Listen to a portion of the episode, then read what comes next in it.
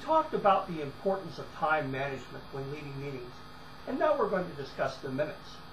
But in this case, minutes doesn't refer to time, but the notes that are distributed after the meeting. Minutes comes from the word minute, as in small. They're called minutes not because of time, but because they are supposed to be a short synopsis of what was covered. They are the final step in leading effective meetings. As meeting chair, you are responsible for the minutes. You can write them yourself or assign someone else, but they're still your responsibility. In addition to the short overview of what transpired in the meeting, the minutes should also record who was assigned to do what and when that assignment should be completed. Minutes should be written as soon as possible after the meeting.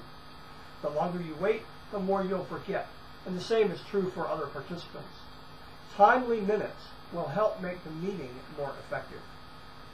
Minutes are not about time, but take the time to do the minutes.